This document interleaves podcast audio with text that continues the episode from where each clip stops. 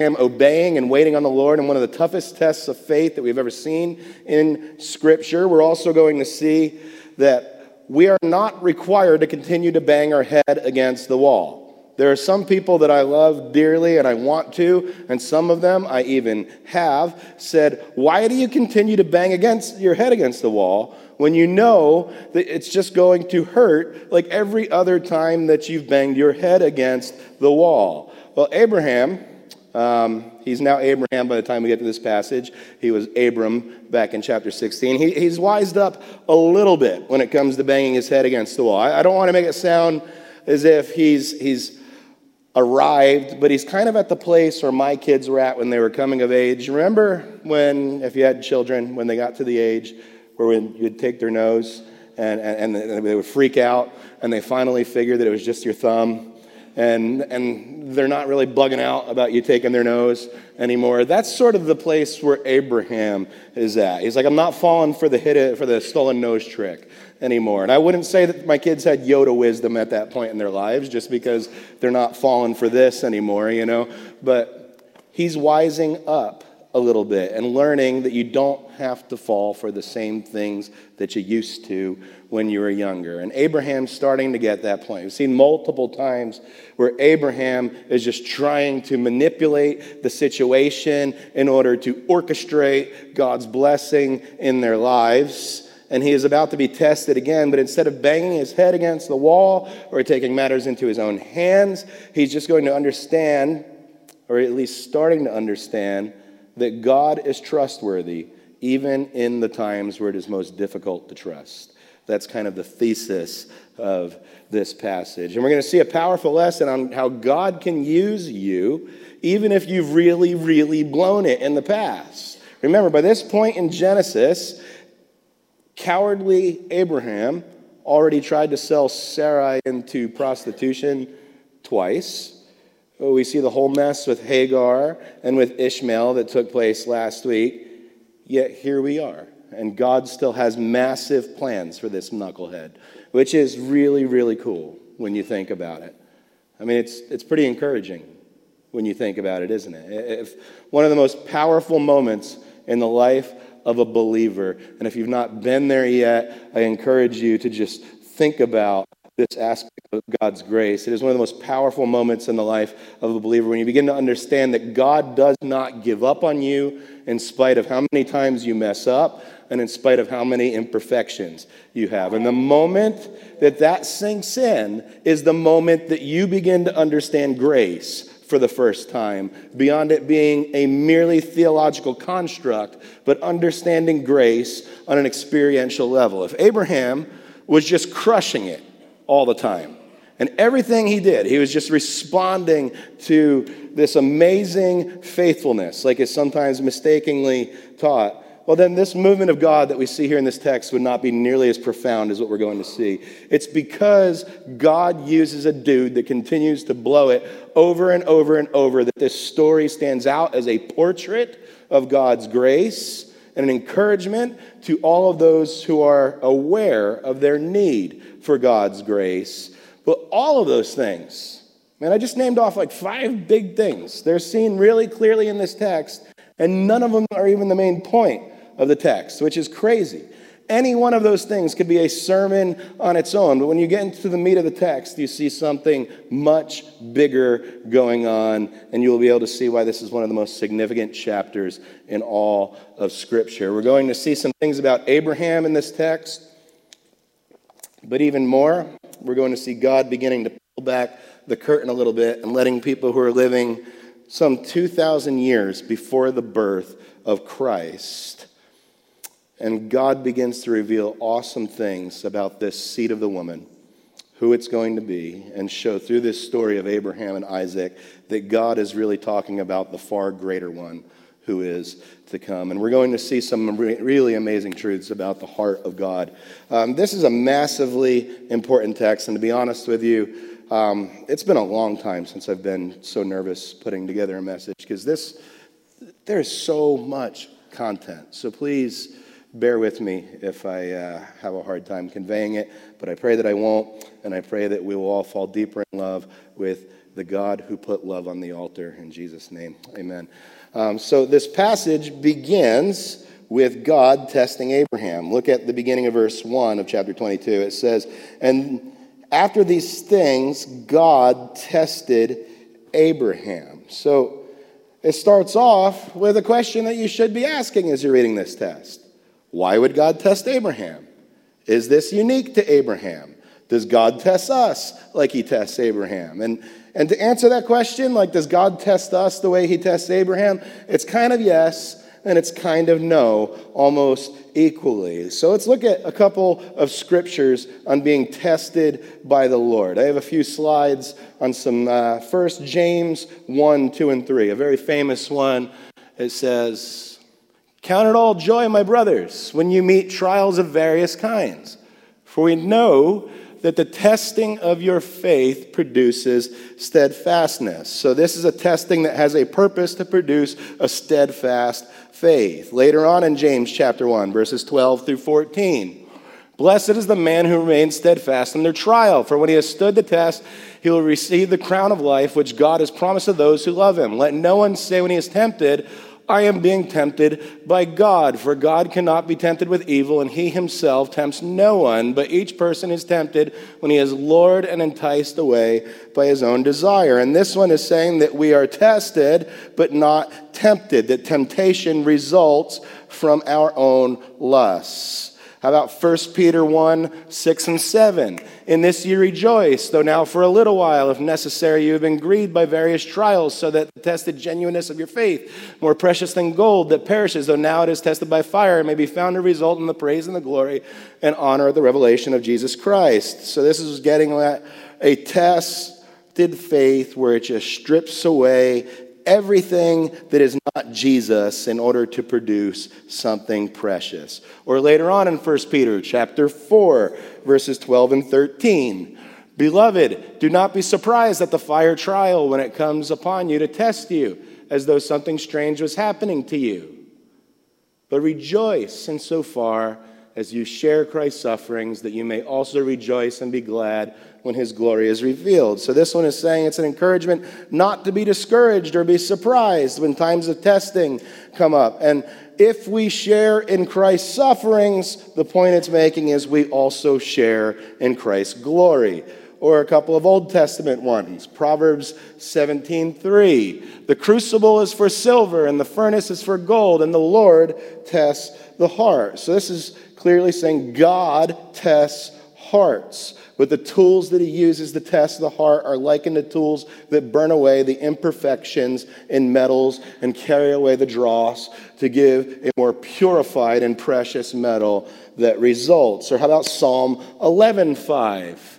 The Lord tests the righteous, but his soul hates the wicked and the one who loves violence. That's the same psalm that starts off with, if the foundations are destroyed, what can the righteous do? And he's saying he's testing the foundations of the righteous here. So in some way, that test is his proof of ownership, showing that we are truly his children who have been made righteous by the blood of Jesus. And then one more, Deuteronomy eight two, and you shall remember wholly the, the whole way that the Lord your God has led you these forty years in the wilderness, that he may humble you, testing you to know what was in your heart, whether you would keep his commandments or not. So this is testing us to make sure that we remain humble and dependent on Jesus. And there are a few more references. If you were to do a study on the different times that testing is used in Scripture, most of them are in the poetic books,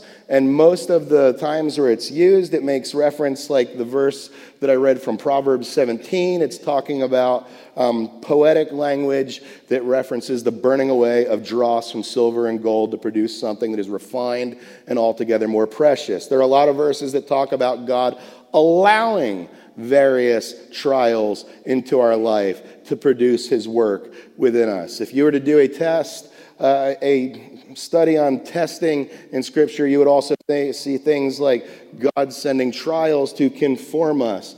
And then we have texts like God allowing tests, like in Job, where we see God allows Job to be tested. But most verses about God testing can kind of be summed up into two macro categories. One, God bringing about testing in, our, in order to develop Christ-likeness in our character and to burn away anything that does not look like Jesus.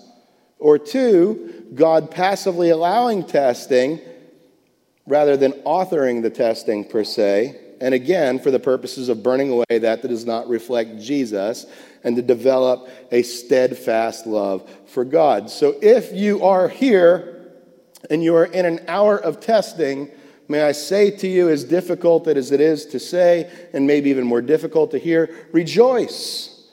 Each of these scriptures that I read, there is something that is a promise of God, about God, that God is doing that is attached to these testings. So if you are in an hour of testing, it is God not wasting any of it, but using it to conform you into the image of his son. A couple things about God's testing. God's testing is never capricious. God's testing is never vindictive. I mean, think about it. Every single time testing is mentioned in the scriptures that I brought up, those tests are directly mentioned to some sort of fruit that God is producing that comes along with that testing. And that shows us that his testing is never haphazard.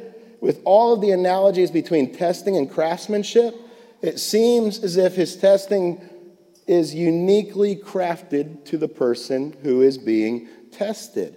That's a neat thought to think through. You might not like the testing that you might be going through right now, but if he is going to call himself a craftsman over and over and over when he brings up the concept of testing, a craftsman doesn't just produce mass-produced junk. That's the difference between a craftsman and, I don't know, a junkman. Um, so God is handcrafting that testing for you who is handcrafted so that he might continue to conform you into the image of his son. I could keep going, and that's why I said at the onset that this is a really hard text to preach, because you could do a whole sermon on just the first part of verse one, that God tested Abraham, and walk away with all kinds of good stuff. Remember when I asked if God's testing of us is like God's testing of Abraham, and I said yes and no. So here's what I mean by that. It's similar in that God had a specific purpose. All of the things that I read with regard with how God tests us is true in how God tests Abraham. All the things that I said are true of God's character are also true of God's character in his testing of Abraham. And what I said about God's testing to bring about us specific results within our heart of the person being tested is also true of God's testing of Abraham.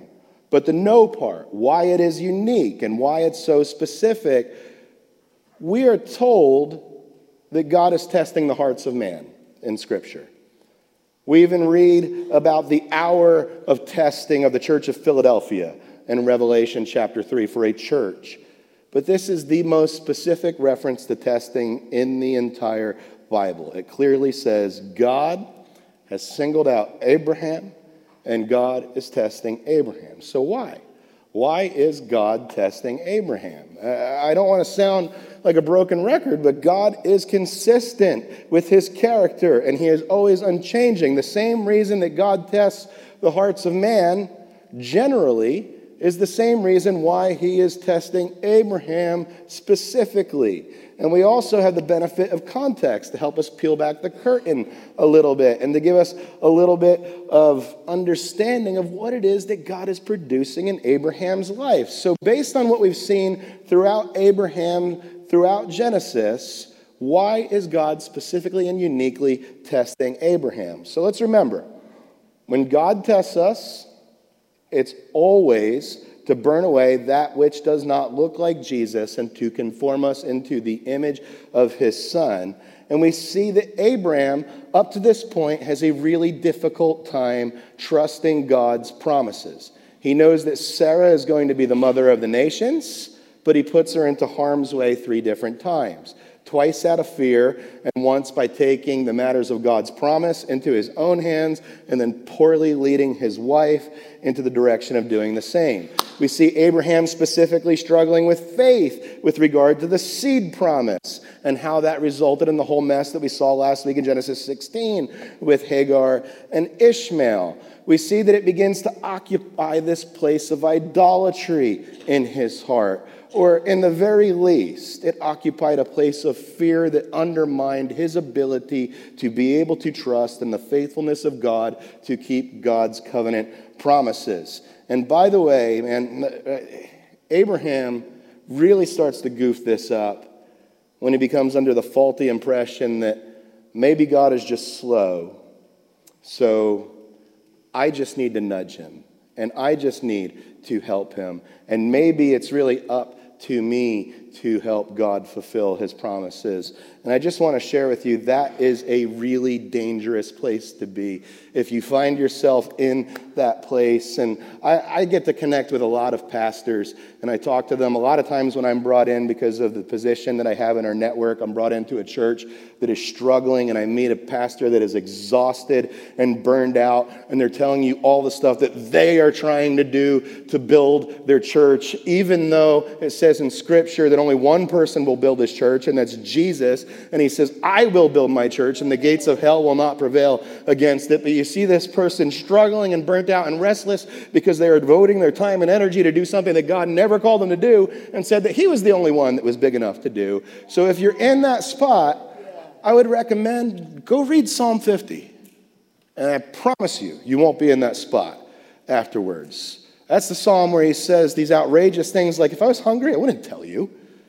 If I needed something, I wouldn't you I wouldn't let you in on it. What do you have that I didn't give you? What do you have that I didn't create? What are you going to give me that I didn't give you first? And then you start to see, oh yeah, so it is kind of silly for me to burn out thinking that I'm going to give you something that's going to somehow be greater. Or read Isaiah sixty-six when he says, where are you going to build a house for me? I don't need a house. The whole earth is the place that I kick my feet up. This is the one to whom I will look. He who is humble and contrite and trembles at my word. He's not looking for the people that are killing it out there. He's looking for the people that are on their knees, humble and contrite. Or just meditate on the words of Christ, I will build my church, and realize that you are not the I in that sentence. If you diagram that sentence to try to see who the subject of it was, I promise you that no good diagramming would result with you being the subject of that sentence. Whether you diagram it in Greek, English, I don't care what language, Christ will build his church. It's not about us. And what Abraham is getting is God testing Abraham so that he can begin to have this silly notion that it is about us burned away. But as we move along, unlike previous times where God is seeking to engage the heart of man, Abraham doesn't go diving in the bushes, but instead he says, here I am. Look with me at the rest of verse one. After these things, God tested Abraham and said to him, Abraham! I would love to, I love the exclamation point there, like, when I say something with an exclamation point, I know what it sounds like, but I would love to hear God say something with an exclamation. Abraham! Or maybe it's not like that, but I imagine he was getting his attention. And Abraham snaps to attention, and he says, here I am. This is significant. Where else have we seen so far up into this point in Genesis where God calls out directly to one of his children? Again, man, I know I'm going broken record on this, but that's why when I preached through Genesis three, I told you that it's probably the most significant chapter in the entire Bible leading up to the cross in the New Testament, where he says to Adam, where are you? And specifically calls out to his child, and Adam responds by diving in the bushes. But we begin to see something different happening here. God calls out to Abraham, echoing back to Genesis chapter three. But Abraham does not go diving in the bushes. Abraham answers his Lord and says, here I am, Lord. Kind of reminds us of another passage where God burns away the dross of one of his people, doesn't it? It's the exact same language that you see in Isaiah chapter six, when Isaiah has this divine vision before the courtroom, the throne room of God, and he sees him majestic and lifted up into his temple, and God says, "Who will go for us?" And what does he say? "Here am I, send me." And then God touches his lips with a coal from the altar, and he's undone in the presence of the Lord. And this is a really beautiful response that you see from Abraham. He does not respond like the first Adam. He does not respond when God calls to him like his first son, Cain, when he says, "Cain, hey, what's going on? Where's Abel at?" And he gives a snarky answer, "Am I your brother's, my brother's keeper?" You know, there's none of that going on. And that's because the whole passage is pointing not to the first Adam, but to the obedience of the second Adam. Both Abraham and his son Isaac's response point us to the Father and the second Adam, who did not let the cup pass from him in the Garden of Gethsemane when he prayed, "If there be any other way, let this cup be passed from me. But nevertheless, your will be done," in essence saying, "Here I am, Lord, to do your will. Do with me as you please." And then we see what the test is about. Check out verse two. It says, "And he said, 'Take your son, your only son Isaac, whom you love, and go to the land of Moriah and offer him there as a burnt offering on one of the mountains in which I tell you.'" And God is calling Abraham to take his son, his only son, Isaac, whom he loves, and to sacrifice him as a burnt offering to the Lord. And this is deep, man. Like, just the very nature of what's going on here should just explode your mind with questions if you understand how deep this is. I was just talking with Frank Savannah before in the bathroom, because that's where my most theological conversations happen. Just say, dad to dad, man, can you imagine being put in this spot? Like, think about this. This is deep stuff. And we were both saying, like, yeah, I, I, I've said no to the Lord over much lesser things to this. This is really deep. Philosophers have devoted their whole lives to studying this verse right here. As a matter of fact, the hardest book that I've ever read, Fear and Trembling by Soren Kierkegaard, was written by about just this verse. And as a, I hated this book so much that if anybody wants it, um, it's yours after the service, because I will never read it again. It's deep. It's deep. It's so deep that when I had to read that text for a seminary textbook, I was like, I, I can't understand this. This is over my head. And we're never supposed to question God, but it's very natural to at least ask questions. God, out of all the things you could have done, why did you use this to test Abraham? There's so many things that appear wrong with this test on the surface. First off, child sacrifice is expressly forbidden by God. God is calling the Israelites into the land of Canaan at the time that they're receiving this book, where child sacrifice was done on the regular amongst all of the pagan nations that were living in there that Joshua was called to drive out from the land. And God goes through great lengths later in the Pentateuch, as you read through the law, to describe what an abomination the sacrifice of a child is, and to show us how he is altogether different from these awful and profane gods of the Canaanites. And plus, you add another layer to this. This is the child of promise. We know that God is not going to do a switcheroo like he does multiple times in Genesis. You think Esau's the child of promise? Whoop! It was really Jacob. You think that it was good? Whoop, whoop, whoop! It was really Seth. He's not going to do that here, because the language is just so crystal clear in the Hebrew here in the text. God does not just refer to him as Abraham's son, but he calls him his only son, which is fascinating on so many levels. First of all, because of the whole Ishmael thing that we looked at last week, but secondly, because this wording foreshadows the same wording that is used in perhaps the most famous passage in the entire Bible, that God so loved the world that he gave his one and only son, that whoever believed in him would not perish, but have everlasting life. So again, I ask you by faith to try to peel away your minds from knowing this passage with the benefit of thousands of years of church history and put yourself in the shoes of the original hearers receiving this text. They would have been on the edge of their seats for this one. Wait, you said there was going to be this seed that was going to come and was going to undo the evil that was done in the garden and was going to crush the head of the serpent. And now the seed's finally here. And you're going to do what? I mean, they would have been astounded by this.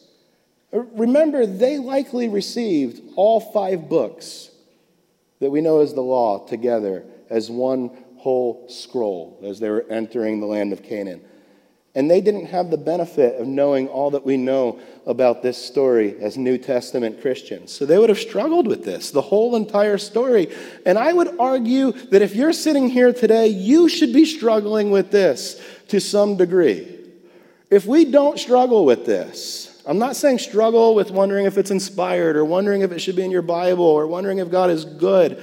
But if we don't struggle with this, if we don't see this as difficult, I wonder if we have ever really pondered just how scandalous the gospel truly is. How could God call this man to do something as barbaric as sacrifice his only son?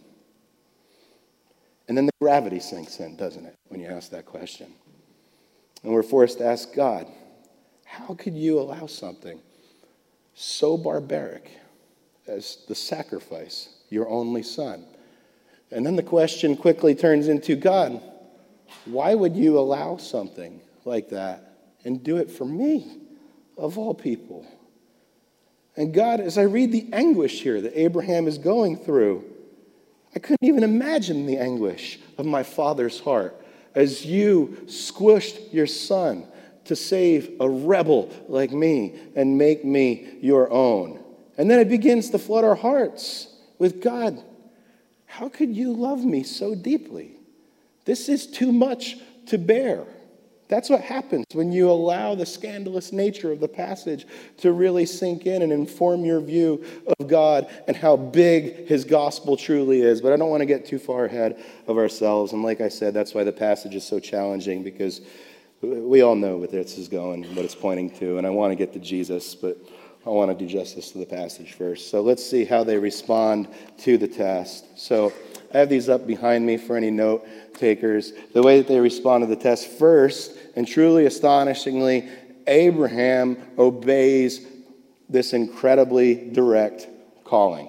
Look at verses three and four. It says, "So Abram rose early in the morning, saddled his donkey, and took two of his young men with him and his son Isaac, and he cut the wood for the burnt offering and arose and went to the place that God had told him. And on the third day, Abram lifted up his eyes and saw the place from afar." I've always been amazed and captivated by those words that God, uh, that Abraham rose early in the morning.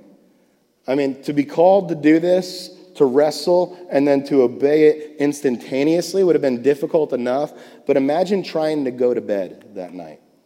That's why I tell you guys, use your imaginations when you read the Bible. Imagine trying to lay your head on a rock or whatever they used for pillows back then and thinking like, this, this is my morning when I wake up. You wouldn't get a wink of sleep, would you? I have lost sleep over far, far less, and I would bet that you have. And then rising early, and then having to cut the wood that is going to be used for the offering of your precious son. I mean, imagine what must have been going through his mind each time he swings that axe, knowing, I'm going to put my son on this wood, and he is going to be slaughtered before me. Secondly, Abraham knows that no one can help him, and that he and he alone has to do it. Look at the first part of verse five. It says, "Then Abram said to the young men, 'Stay here with the donkey, and I and the boy will go over there and worship, and will come again to you.'" So no one's able to carry this cross for Abraham. He's saying, you guys have to stay, and we're going to go do business with the Lord. Third, Abraham seemed to have faith that even though he was called to sacrifice his son, that his son would somehow return again. Look at the end of that verse I just read. "I and the boy will go and worship and then come back to you." He doesn't say one of us is going to be coming back to you and you're going to have a whole lot of questions when I come back. He's saying we're going to come back to you. And immediately that echoes the scripture that we read during the worship set in Hebrews chapter eleven, verses seventeen through nineteen, where he says, "And by faith, Abraham, when he was tested, offered up Isaac, and he who had received the promises was in the act of offering up his only son, of whom it was said, 'Through Isaac shall your offspring be named.' And he considered that God was even able to raise him from the dead, from which, figuratively speaking, he did receive him back." Man, this is cool stuff. I love that the writer of Hebrews gives us a little bit more insight into what's happening here and actually adds another layer to a story that already has so many layers in Scripture. Fourth, Abraham seemed to understand that God was going to somehow rescue his son, and even though he understood that, he still went forth with a sacrifice just as commanded.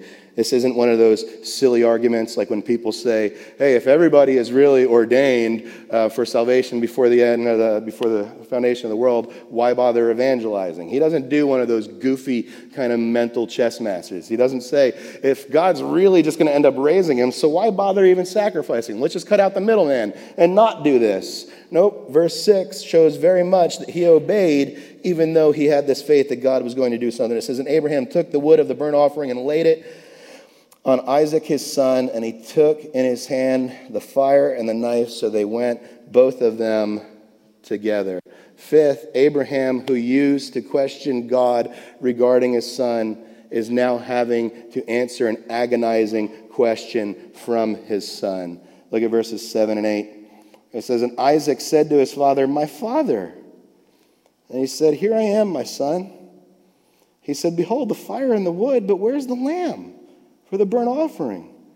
And Abraham said, God will provide himself the lamb for the burnt offering, my son. So they both went up, both of them together. As much as I tell you guys to use your imaginations, this is the one where I just can't. Like, I I can't. I, it, like, makes my stomach churn to really try to imagine. I don't mean this to be hyperbole, but this is where the story breaks down as far as me trying to imagine putting myself. I can't imagine the anguish when his boy looked him in the eyes and said, what are we doing, Dad? What's going on here? Where, where's the offering? And he had to give his son an answer. Sixth, Abraham actually puts his son on the altar. Look at verse nine. It says, when they came to the place of which God had told them, Abraham built the altar there and laid the wood in order to, and bound Isaac his son and laid him on the altar on top of the wood. If there was ever a passage that I wish that, that there was more info on, this is probably the one. I mean, surely Isaac must have struggled at some point, right? But there's no signs of struggle. If if you want to do something neat after this passage, just go home and when you're playing around your computers, just Google Renaissance paintings of the binding of Isaac. And you have the imaginations of the painters, some feeling as if he didn't struggle at all. Some, you see that there are signs of this struggle. But surely Abraham's hands must have been quivering as he is taking the rope and binding his son. But nevertheless, Abraham now literally does what he had been up to this point figuratively unable to do, which is placing Isaac on the altar. Seventh, Abraham raises the knife to slaughter his son. Look at verse ten. It says, then Abraham reached out his son and took out the knife to slaughter his son. So he was doing this. He was going forward with what the Lord called him. Eighth, Abraham demonstrated his love for God by not withholding his only son. Look at verses eleven and twelve. Here's where we really start to see, wow, there's something, there's something bigger going on here. But the angel of the Lord called to him from heaven and said, Abraham, Abraham. And he said, yeah, here I am. That's the way I picture him saying anyway. He said, do not lay your hand on the boy or do anything to him. For now I know that you fear God, seeing that you have not withheld your son, your only son, from me. Ninth, Abraham offers up a substitutionary penal sacrifice in the place of his son. In verse thirteen, they see the ram caught in the thicket, and they say, well, we're going to make an offering, and there's going to be a sacrifice for the one who should have been offered. More on that in a moment. And tenth, and finally, Abraham finally realized that it wasn't up to him and that the Lord had provided. Look at verse fourteen. It says, so Abram called the name of the place, the Lord will provide. And it said to this day, on the mount of the Lord it shall be provided. So God had to take the thing from Abraham that Abraham desired the most to see if God was the thing that Abraham desired the most. That's what God meant in verse twelve. He's saying, up to this point, you've obeyed me multiple times. Abraham believed God. He left from the Ur of the Chaldees. But here we see that he desired more than anything that he desired in the world. We see that Abraham desired God even more than he desired God's blessing. And that's really what it comes down to, folks. Isaac was his son. But Isaac was more than that. He was a picture of the promised blessing that was given to him in chapter twelve, one through three, and chapter fifteen, one through six.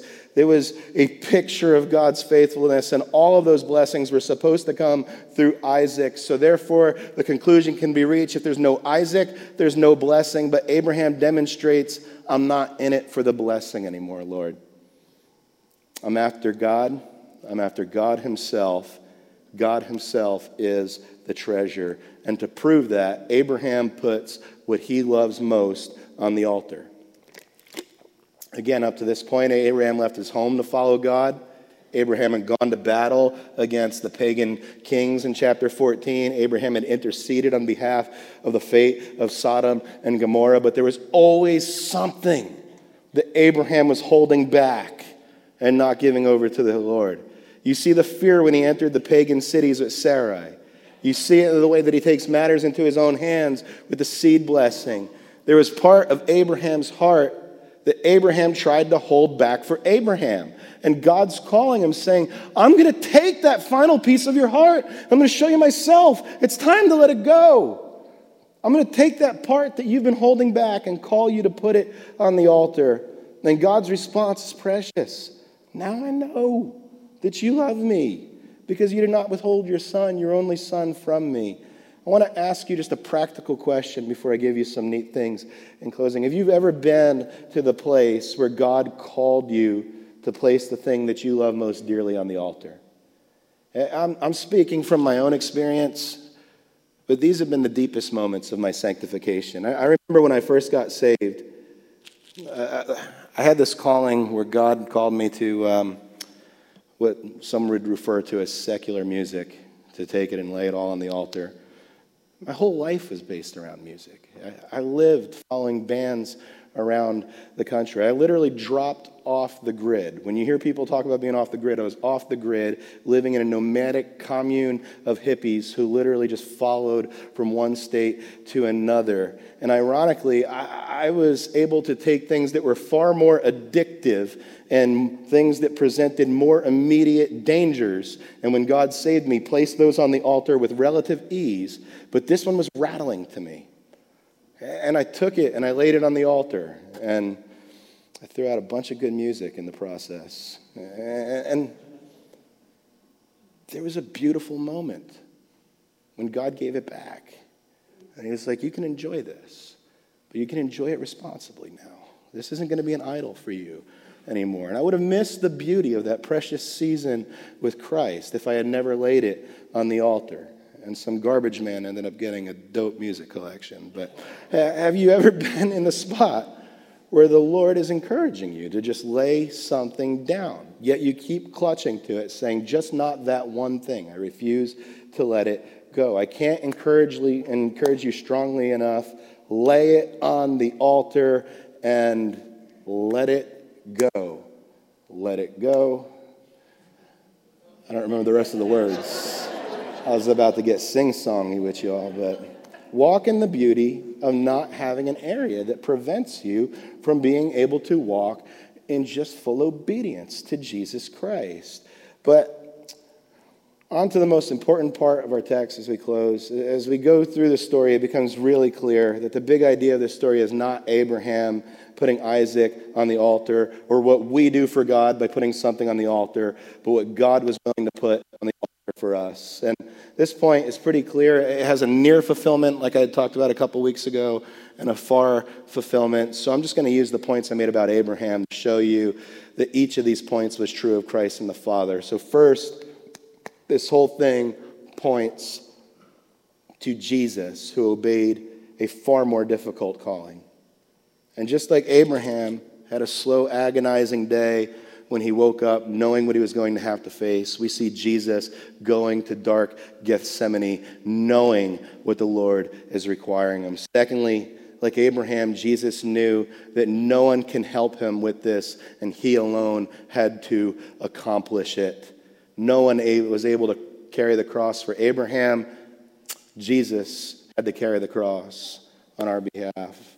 Third, just like Abraham had faith that he would receive back his son by resurrection, Jesus knew that not only was he the only one that could lay down his life, but that he could take it back up again. Fourth, just as Abraham, the main painful decision to continue even in the face of agony, Jesus endured the cross and did not allow the cup to pass from him. Fifth, just as Abraham, who used to question God regarding his son, is now having to answer the agonizing question of his son, our Heavenly Father had to turn his face away as his son asked questions in agony. My God, my God, why have you forsaken me?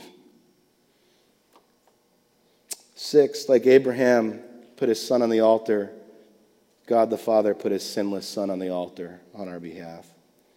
Seventh, like Abraham raised the knife to slaughter his son, only the Father could allow his son to be crushed on our behalf.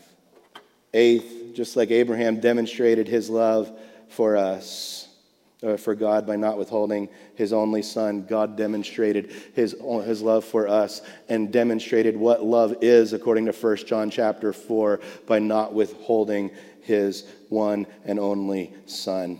Ninth, though Abraham offered up a, sub, a substitutionary sacrifice in place of his son, God the Father offered up his son to be the substitutionary sacrifice on behalf of you and me. And tenth, and finally, just as Abraham finally realized that it wasn't up to him and that the Lord provided, we now come to the cross knowing that we were not capable and it was not up to us, but we live lives of gratitude because our Lord has provided. So these things are true of you and for you today because God put love on the altar.